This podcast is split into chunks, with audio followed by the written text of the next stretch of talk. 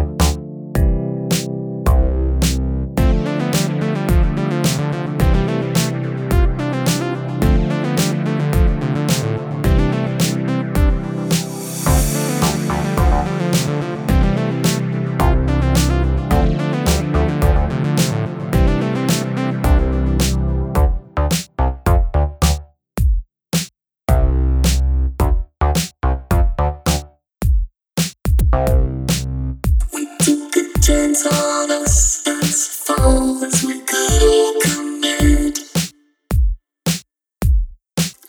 Still be confused about how to end it.